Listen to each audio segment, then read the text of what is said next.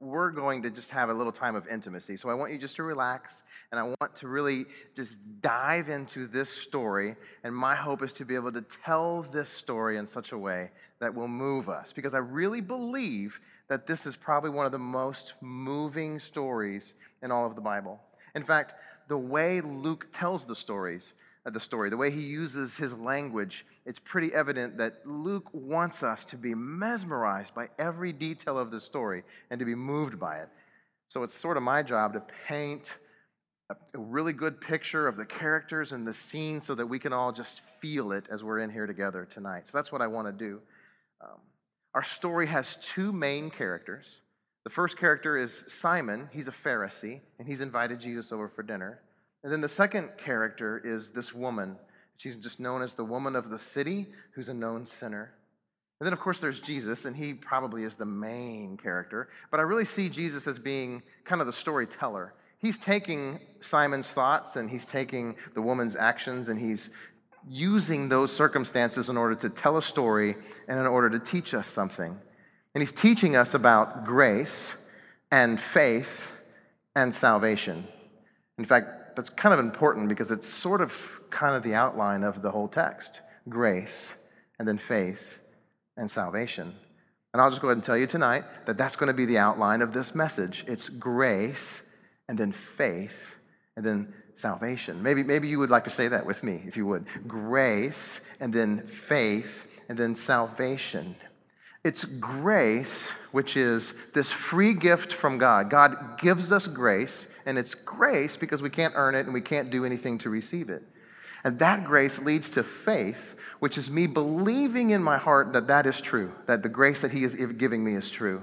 And then that faith leads to salvation, which means I'm saved from the, the sin that I had. I'm saved from, the, from the, the distance that I had from God because of that grace that was offered. Another way of saying it would be this. When you believe in God's grace, you will be saved. Or perhaps a better way of saying it, which is the way the Apostle Paul said it, it is by grace, through faith, that we are saved.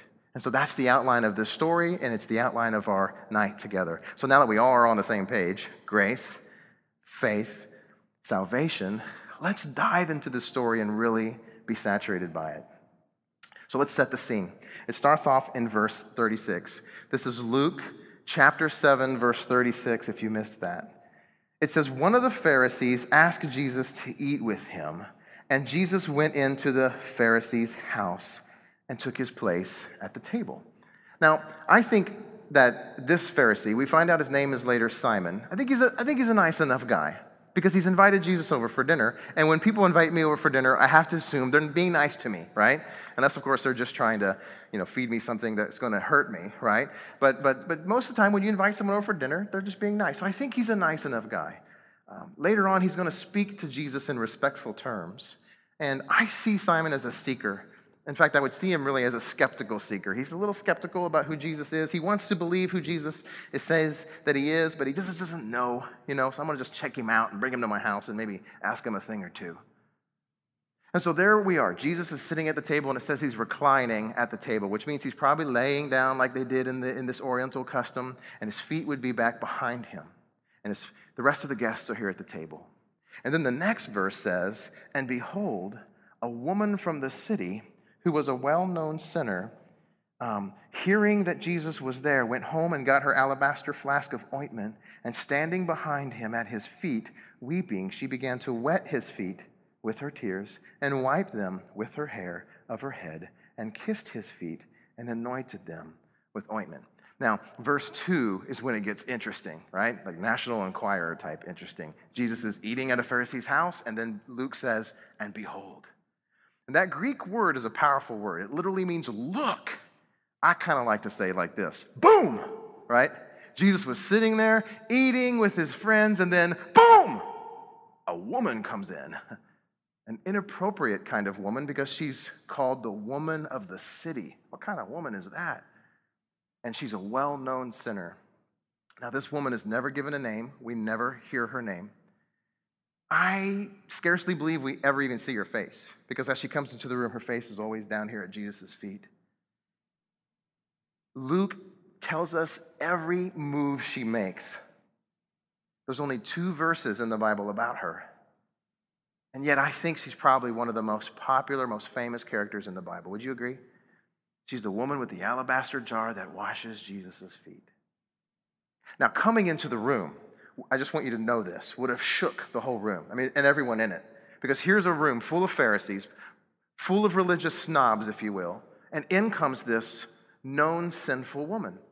Now, when the Bible says she was a sinful woman, it doesn't mean like what you and I mean when we say, you know, there's a sinful person, because we see everyone as a sinful person, right? All have sinned and fallen short. I'm a sinner, you're a sinner, we're all sinners. But in the Bible, when it says she was a known sinner, it doesn't mean that she just has some sin. It means that he, she has chosen a lifestyle that is completely contrary to God's ways.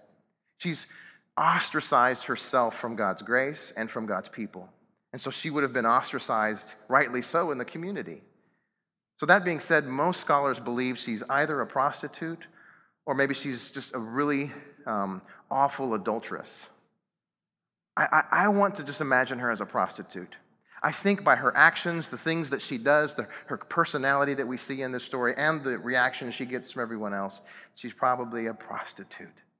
So I want you to imagine this gal. She knows Jesus is in this Pharisee's house. The last place a prostitute wants to be is in a Pharisee's house. She doesn't care. And she goes home and she gets her prized possession. It's this alabaster flask with ointment, probably very expensive. And she comes into this home of the Pharisee. And you know there's whispering. What is she doing? What is, what is she doing here? Who does she think she is?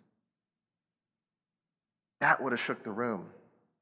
But then what happens in the next verse would have shook it like a violent earthquake. Because what she's going to do is just going to be scandalous and provocative and just off, if you know what I mean. She comes in. And the Bible says, and she was wetting Jesus' feet with her tears. She was wiping it with her hair. She was kissing it with her lips. And she was anointing it with her oil. And the Greek is pretty powerful.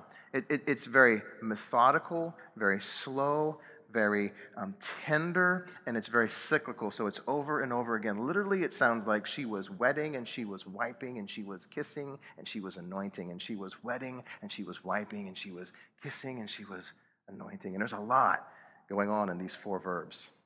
For instance, the first one says she's wiping her his feet with her hair, which means not only does a prostitute come into this Pharisee's house, but she's let her hair down, which if you know anything about that culture, that's a no-no. A girl's hair is her beauty. It's her private beauty, and it's only seen down in the home privacy of her and her husband. But she's come into this room, and she's let it all out. And if you think about this with me, if she's a prostitute, I can pretty much assume that she's got a gorgeous head of long, shiny black hair. I mean, this would be part of her business. It'd be a tool of her trade.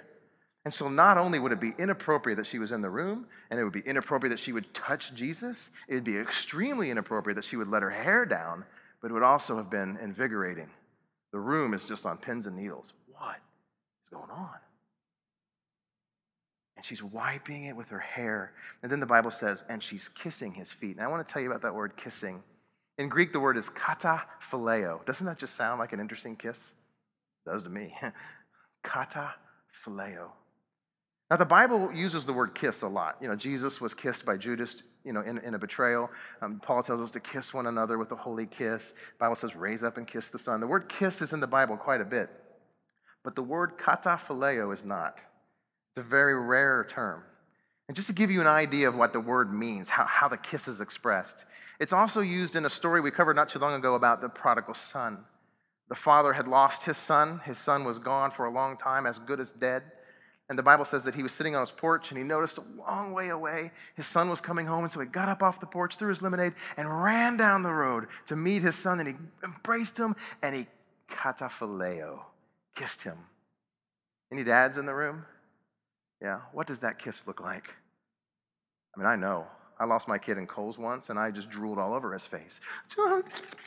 You're home, you were dead, but now you're alive. You were lost, but now you're found. And the Greek word literally means to kiss over and to kiss over and to kiss over very tenderly. So imagine this scene. She's crying. She's wiping Jesus' dirty feet with her hair, and she's kissing over and over and over again. And then she's anointing his feet with this very expensive oil that would have been aromatic and filling the room. So we've got a prostitute with long black hair and a smell of something good and something really awkward happening to this man's feet. Can you feel that? Can someone say awkward? Yeah. And all along, Jesus is sitting there eating. Pretty interesting. Now, before we go any further in the story, I want to ask a question. And the question that I'm asking is, what is this woman thinking? I mean, she's got to know that this is provocative. She's got to know that this is off limits. You know what I mean? This is past the drawing, past the, way past the line. What is it that she's doing? Why is she doing this? What has moved her to care not what anyone thinks, go into the Pharisee's house and wash Jesus' feet with her tears, her hair, and her ointment, and then to kiss his feet? In fact, I had said earlier that I wanted to discuss things in a group, and and, and you don't have to talk. If you're a not a talking type, that's okay. But I really wanted to encourage some intimacy and some dialogue, and so I want to ask this question. The question is, what do you think the woman is doing? Why do you think the woman is doing this? So what I'd like to do is just for two minutes, I'll put, it, I'll put the question on the screen for two minutes, and you guys discuss it in your groups. And if you want to move to a different table, it's okay, you know, because if you want a bigger group or whatever, that's cool too. Well, I feel like that was about like two minutes, and so um, I, I'm curious as to know what you what you talked about on your table. Anyone would share it? Maybe maybe you can appoint a spokesman from your table to kind of share the overall arching theme. Anyone? Alex. Okay. So for those of you who couldn't hear, he said, we basically came to the conclusion that she was only thinking about Jesus, that she wasn't concerned about what how shocking it was. She wasn't concerned what anyone thought. She just said, it's all about Jesus. I'm here to worship Jesus. She's not even thinking. She's, no one else is there but Jesus. I like that. Sean said um, that she came offering the only thing she knew how to offer, that she saw herself as probably not having anything to offer Christ. But the only thing she could offer was to cry and to wash his feet. And that was all she had and, and everything, all of her. I like that. Well, this is, I think it's a good question because we, we we tend to think we already know the answer, but when you have to answer the question, you're like, oh, wow, I guess I never really thought about it. Scholars actually believe that she's probably already had an encounter with Jesus in some way. So maybe Jesus has actually already spoken to her, and I kind of like to think that way. You know, like maybe Jesus just passed her on the street and said, woman, I love you, or whatever. And then she just, just bawling and coming in and washing his feet. If, if that's not true, then it's very possible that she has had an encounter with Jesus' message. Because if we're in chapter seven, and if you look at the rest of seven and six and five, Jesus has been doing a lot of talking and a lot of teaching. And we've actually covered some of that passages here. He's been welcoming tax collectors and prostitutes, and he's basically saying, I'm here so that the unrighteous, the lost, can find God. So he's he's offering forgiveness to wicked, despicable people already, and perhaps he's thinking, he's the only man who would ever accept me for who I am. He's the only man who would show me grace. And so she's already had some sort of encounter with Jesus, and she's just responding. And that's our Our first point, right? It's grace. She's receiving grace, and because of that grace, she's just acting in a response to that grace. Now, on the flip side, we have Simon, and I want to contrast these two because I think it's what Luke wants us to do. We have this woman who doesn't care about anything but Jesus and just wants to exhibit her faith and, and worship him. But we have Simon, and it says in verse, is that thirty-nine? It says, now when the Pharisee who had invited him saw this, he said to himself, so he's talking to himself, and I just want to just you know confess to all of you, I do this all the time. I talk to myself in the car, and I pretend I'm on the phone. If this man were a prophet, he would have known who and what sort of woman this is who is touching him, for she is a sinner. So, so like I said before, I think that Simon is a seeker, but I think he's a skeptical seeker. He's checking Jesus out, and he's saying, you know, if he really was a prophet, I mean, if he really did have connection with God, he would know what I know, which is that she's a sinful woman. And he apparently doesn't know that, so I'm starting to write him off. It's okay to be skeptical. Some of you in this room tonight, you might be skeptical, just like Simon. I, in my life, have been skeptical. I see myself as a skeptical person. So skepticism is okay. In fact, I would say it's good. If you're wrestling with doubt, if you have skepticism, you need to deal with that doubt. Christianity is not blind, ignorant faith. You know, we, there, there's truth to this, and you need to wrestle with that to find the truth. Incidentally, next month, August fourth, is our last preview service and our last installment of Jesus Loves Sinners. We'll talk about a man who has a lot of doubt and how Jesus loves him and encourages him through that doubt. I've been invited at times to like these pyramid schemes. Have you ever been to one of those? Well, a guy standing there telling you how rich he is and how if you join his pyramid, you're going to be rich too. And I'm like so skeptical. I'm thinking, if you're so rich, why are we here in this cheap motel? And why did you serve Folgers coffee? This stuff is gross, you know? And I'm skeptical. I'm just looking at everything he's doing and thinking. And I'm not finding, you know, that I'm going to get rich by doing what this guy did. And I see Simon in the same way. Here's Jesus, and if he's a prophet, then how come he doesn't know what I know? Which she should not be in this room, and she should not be touching him. Okay, so we got two people here. We've got Simon, who's a skeptic, and we've got the woman who's a worshiper. And she's all in, as, as Alex said. She's just throwing her so, whole self in. And this got me thinking a little bit. How would I describe myself as a worshiper? I would say I'm a heady kind of a guy, but I'm not a skeptic, you know? So I might worship, you know, like, this song is not really theologically inappropriate or appropriate. And I'm not a sappy foot kisser, you know what I mean? I'm not going to be like weeping, oh, Jesus, will I kiss and rub on your feet? But then I just have to ask myself, but what am I? You know, I worship in spirit and truth. That's what I am. What is that really? And, I, and, I, and I'm wrestling a little bit. It's like, where's my love? Where's my devotion? Because what this woman is doing is showing love. In fact, Jesus is going to make that term love the theme of the evening. He's going to say, look at her love. Look at her love. She's coming in here out of love for Christ because he has already given her grace. And he's saying, look how much she loves me. And then I'm thinking, how much do I love him? And, and, and how does my worship exhibit that love? And I thought that was a good question that I was asking myself as I was talking to myself. And I thought we should ask that question together as a community. So, so here's the question. What kind of worshiper are you? Are you a skeptic? And if you are, I want you to know it's okay. Or are you a sappy, teary, emotional, you know, raising your hands in the sky and just, I don't care what people think, I love Jesus. Or you you don't know what you are. Maybe you're still trying to figure that out. Let's take two minutes to kind of discuss that in a group. Let's see what, what we, we think of ourselves when it comes to worship. So Jesus um, is is sitting here, and, and Simon is saying, I wonder what this, what, why Jesus doesn't see what happens, what's happening here. And then the next section starts with um, verse verse thirty-nine. Now the Pharisee had invited, he's asked these questions. And then verse forty says this, and Jesus answering said to him, see, so Jesus is answering his mental thought. I like that.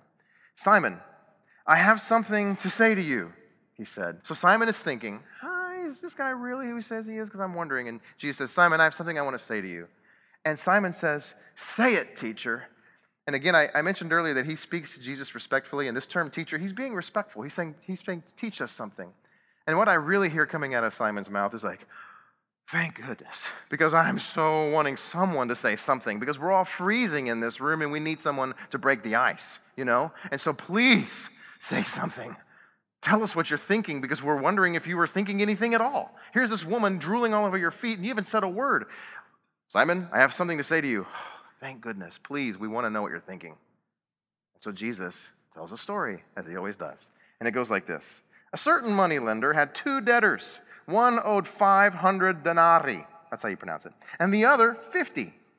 And when they could not pay, he canceled the debt of both. Now, which of them will love him more? So Jesus asks Simon a question. And if you're smart, and I think most of you in the room are, you know that Jesus is putting Simon in a trap. And in fact, this is customary in this tradition, in, in, in this culture. If you were debating with someone, you would ask a question, and that question would trap them. And so if you notice, the Pharisees never answer any of Jesus' questions, right? They'll ask Jesus a question, and then Jesus will ask them a question, and then they'll say, well, we don't know the answer to your question. He goes, well, neither will I answer your question. And so it's a, it's a culture of questions. But another reason why I think Simon is a seeker and why he's, he, he's, he's a nice enough guy is he answers Jesus' question. He, he, he says this, I suppose, which is cautious, right? He knows this is a trap, but he's going to answer it anyway. I suppose the one with the greater debt.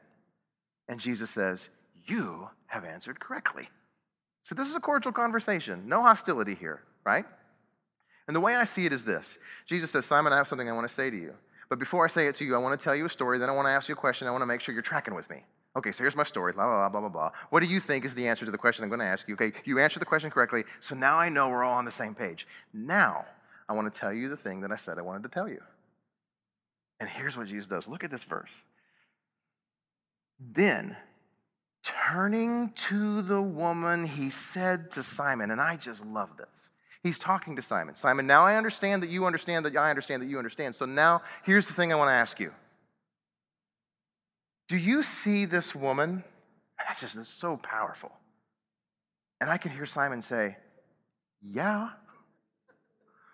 Yeah, we see the woman. In fact, we were wondering if you saw the woman. We all see the, yes, we see the woman. Please get on with it. Tell us what you're going to tell us because we're dying to hear. The suspense is killing me.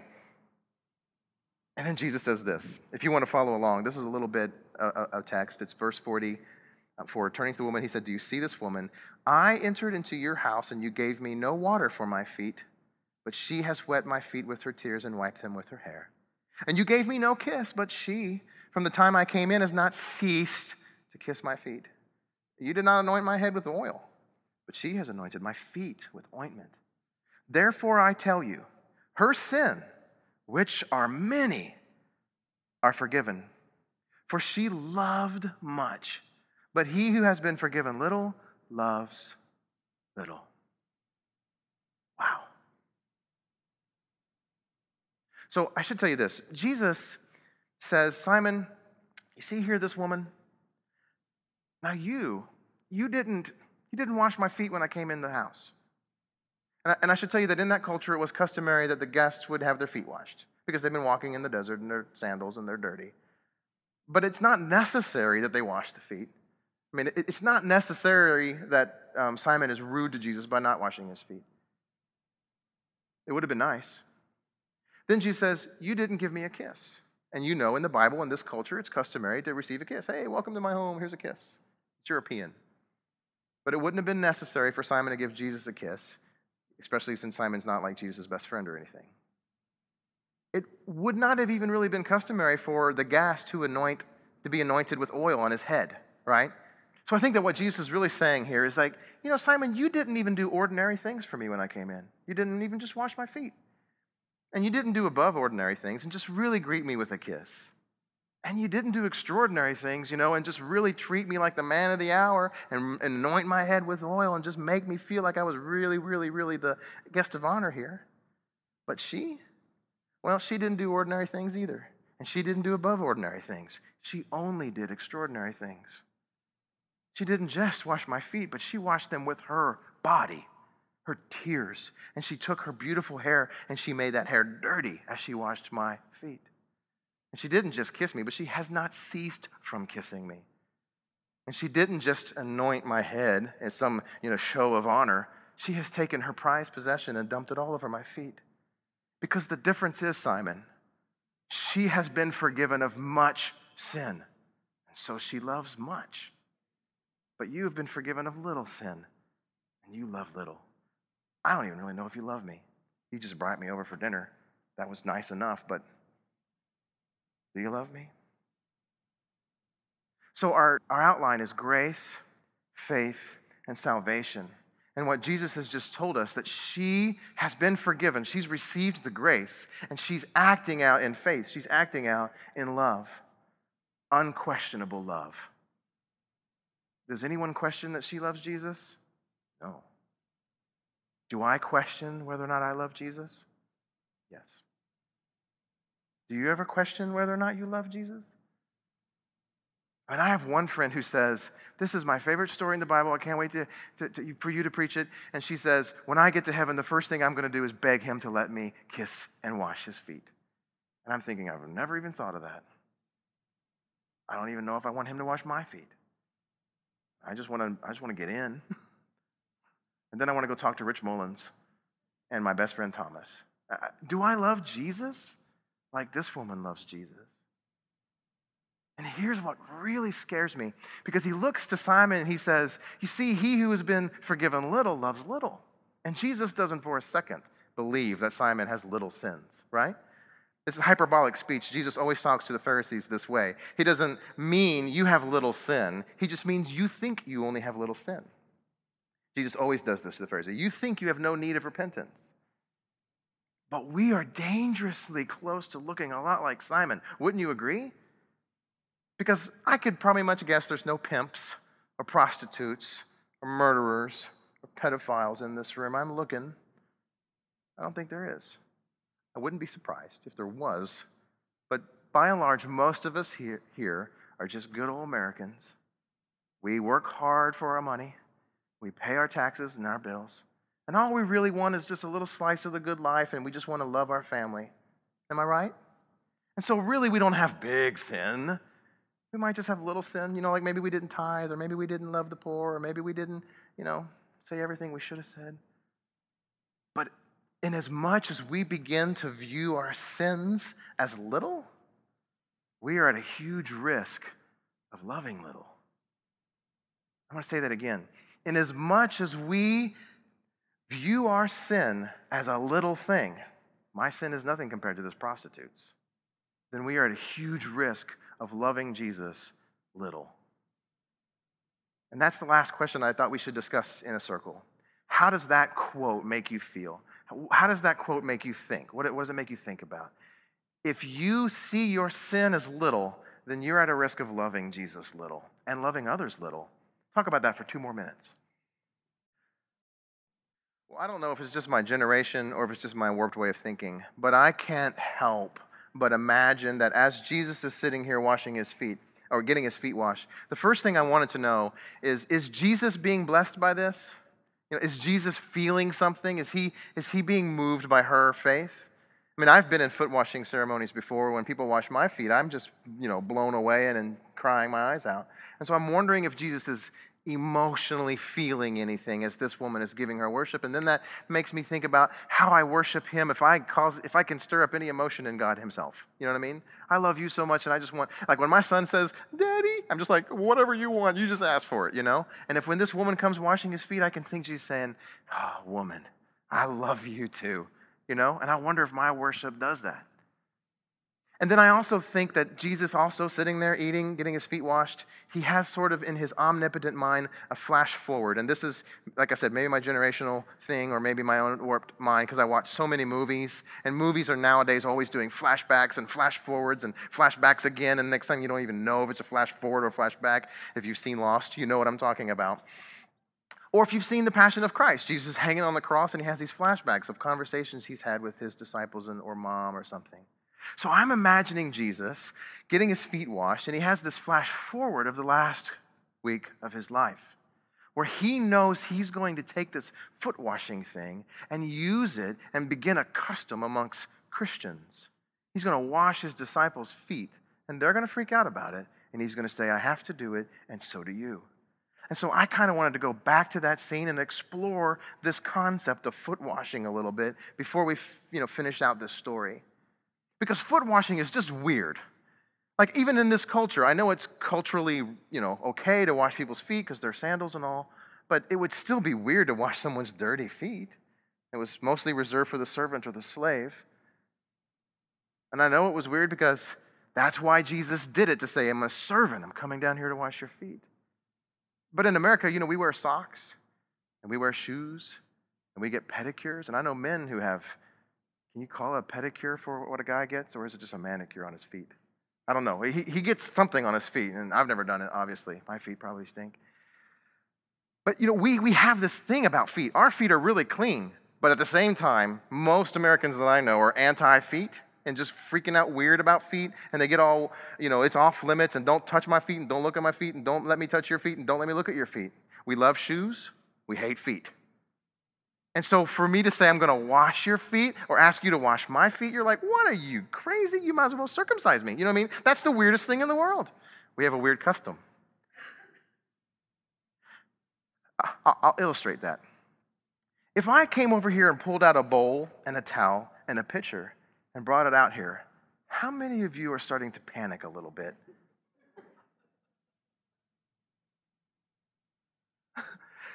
Now, before I go any further, let me just say this. We're not going to wash feet tonight, okay? Because I know some of you are freaking out, and mentally you're going somewhere like, oh my gosh, oh my gosh, oh, this is a weird place. And let me just say that again, because I know some of you already started doing that, and so you might not have heard what I just said. So let me just say it again. We're not going to do this tonight, okay? But I did ask for a volunteer so that maybe we can kind of explore this idea of foot washing, and he has been gracious to come forward. And so thank you, Brad, for volunteering. We're going to just talk about foot washing as I wash Brad's feet. So welcome. Thanks for coming tonight. Thanks for sitting next to me earlier, too. Jesus, on the night that he was being betrayed, he, he told his disciples, I could not wait for this night. I could not wait to come and eat this Passover meal with you. And then John says in chapter thirteen, but before the Passover meal, he got up from the table, he took off his robe, and he put a towel around his waist, and he began to take a pitcher and, and a bowl and a basin, and he be, poured out some water, and he began to wash his disciples' feet one by one. Now, I don't know if you've ever been in a foot washing ceremony before. I have. I grew up in a church that was a little more tactile and a little more emotional, I guess you could say. And so I've been a part of a lot of feet washing ceremonies. And so I've washed feet before. And I can tell you that every time I've washed feet, it's always been an emotional experience. And I'll tell you why. Because this is not a natural position for one dude to be in with another dude. You know what I'm saying? I'm very vulnerable right here. If Brad wanted to, he could kick me in the face and I would probably die, right? Or if he really wanted to, he could just stick my head in this water and drown me until I die. It's very vulnerable.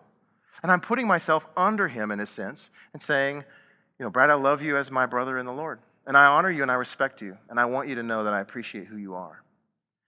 I may also be saying, I'm sorry for the things that I've done that have wronged you, or and, and I know and I know that I'm wrong, and so I'm humbling myself before you to wash your feet today and to tell you that I love you, and I'm sorry, and I'm not worthy even to be your friend, but I want you to forgive me. That's what I've experienced when I've washed people's feet. And I can tell you this, I've never been in a situation like that that I wasn't bawling my eyes out in, in, in just uncontrollable vulnerability. I've, I've also been in a place where I've been the washee, you know, where someone's washed my feet. And again, it was like, this is weird, and I don't want you touching my feet, and I'm a little embarrassed of my feet. But again, it's like, I'm not worthy for you to wash my feet. Even there have been times where I'm like, I'm a jerk to you. Why are you washing my feet? It's just making me so sad because you're putting yourself under me. As Jesus said, put yourself under your brother in the Lord and and and, and consider others better than yourself and, and, and wash it, wash one another's feet. And again, never have I ever been in a situation like that, that the two of us weren't bawling our eyes out and hugging each other and just, you know, crying and sapping up. And it was just very emotional and moving. Have you ever been a part of a foot washing ceremony? It's pretty, pretty intense. I mean, this probably wasn't intense for you because it was like, you know, on a stage or whatever. But it, it can be very intense. And when Jesus did it, it was so intense. His disciples said, what are you doing? You can't be washing my feet. Jesus says, but I have to. If you'll look with me in John chapter thirteen, and we'll look at that last piece.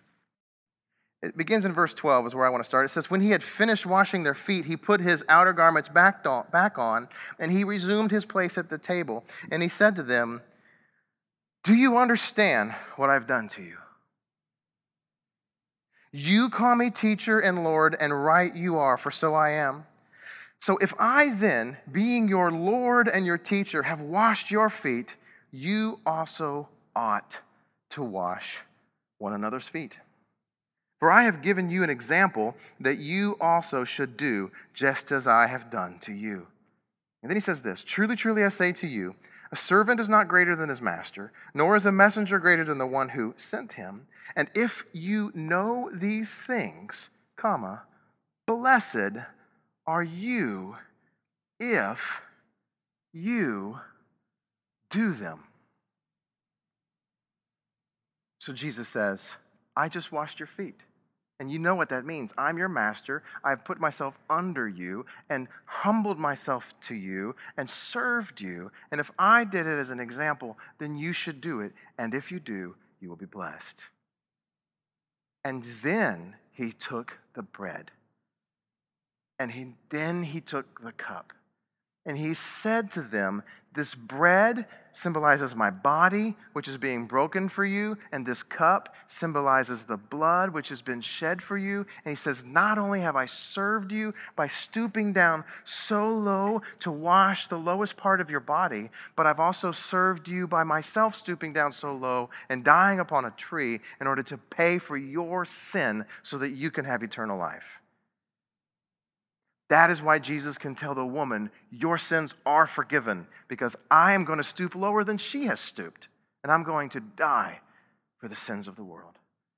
And so tonight we are not going to wash each other's feet, even though Jesus told us we ought to, but we are going to remember him through the breaking of the bread and the sharing of the cup, another thing he told us we ought to do as often as we gather. So for the next four or five minutes, I want to give your table an opportunity to serve each other communion, to pray, to confess your sins, and just to worship in your own heart, reflecting on what this woman has done in her, her form of worship, what Christ has done for us, and how you have come tonight to worship him.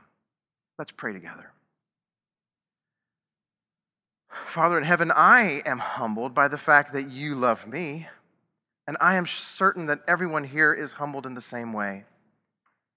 And, and the psalmist said, "Lord, search my innermost being, search my heart, and know my ways," because he wanted you to, to, to grip the sin in his life and to bring it forward so that he could confess it to you and that he could be purified and right before you. And so my prayer tonight as we gather around these little tables, as we break the bread which symbolizes your body that was broken in order to pay for the sin that we are about to confess, and as we partake of the cup that is, is filled with the blood of Christ, it represents the blood of your son Christ that was broken just to cover our sin. I pray, Lord, that we will confess our sins, whether we do it in our own hearts or whether we do it to one another in our circles, or, or whether or not we just sit in silence and say, "Lord, search me and know me and let me see my own sinfulness so that I can know that I sin much, so that I can begin to love much." Well, our story is not completely finished. There's still a few more important elements, just about two or three more minutes worth, actually. Um, we, we, we said that the outline was grace and then faith and then salvation. And so Jesus has offered some form of grace to this woman, and she responds in faith. She responds in love, and now we're about to see this element of salvation. She receives salvation from the Lord. And if you'll look again at Luke chapter seven, just the last two verses here, verse forty-eight. Jesus had just finished telling Simon, "Your sins are little, and so you love little." And then he says to her, he looks back at her, and he says, "Your sins are forgiven." And then verse forty-nine says, "Those who were at the table with him began to say among themselves, 'Who is this who even forgives sins?' And ignoring them, he says to the woman, your, listen to this verse, your faith has saved you. Go in peace." And so she received this forgiving grace of God. She acted out in faith and said, "I believe that grace is true. It must be true. It has to be true for me to do this." And then Jesus says, "Your faith has saved you." Now she has salvation. And, and essentially Jesus has answered all the questions amongst the skeptics in the room too. For those of you who may be skeptical, Jesus has said, "You thought that I didn't know who she was, but I just said I know who she was. Her sins, who which were many." But then he says, "So yeah, I am a prophet, but more than a prophet. I'm God, because I'm also going to say this, and you, your sins are forgiven, and you have been saved. So now all the skeptics in the room are like, whoa, he's put it out there. I either got to believe this to be true or to deny it to be untrue. And this is the outline of the gospel, essentially. All of us here have received the grace of God. All of us here are sinners, whether you think you're a little sinner or a chief sinner. And God has given grace to everyone. The Bible says, for God so loves you, so loves sinners, so loves the world, which is like eighty percent sinners, right? That he gave his son so that anyone who believes or has faith will not perish or suffer, but live forever or be saved. And so we've witnessed this woman tonight receive grace, act out in faith, and then be saved. We've seen this woman tonight who was a harlot become a saint. We've seen this woman tonight who was a prostitute become the bride of Christ. And that can be true for you tonight as well. If there's anyone here who, for the first time, this is stirring in your heart, this is the first time you've heard it, or maybe it begins to make sense.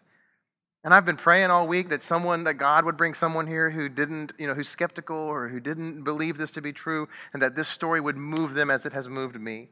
If that's you tonight, I want you to know God is giving you grace. It's there. It's free gift of grace to all who believe they can be saved. And if that's you tonight, I would love to talk to you. I'm going to stand in the back of the room, and I just want to talk. Not going to get weird. Not going to baptize you in the Holy Spirit or make you do some weird cart, cartwheel or anything. I'm just going to talk, see how you're feeling.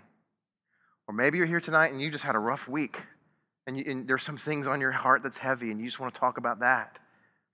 Again, I'd love to just pray with you and talk with you. We're going to sing a few more songs, and my hope, honestly, is not that we just say, okay, it's over, so now we're going to sing a song, and we're going to leave. But my hope is that, wait, it's over? I've been moved by this woman. I've been moved by her just devotion to Jesus. And I want to worship. I want to give you my life, Lord. I want to cry. I want to I want to wash your feet with my hair. I can't really do that, but but I, I want I want to just worship you. Jeremy, you're in the same boat. I know. And I just want these next two songs to be about worshiping. Maybe you can stand up and lift your hands up and we won't scrutinize you, okay? Or maybe you can just sit there and scrutinize the theology of the song. That's cool too. But just worship Jesus in these next couple of songs. And then I'll be in the back to pray with anyone who would like. And then when those songs are over, I'd like to make an announcement. And then I'd love for you to stick around and have some coffee, because we brewed a lot of it, and just drink some of it. And let's just hang out. Let's worship.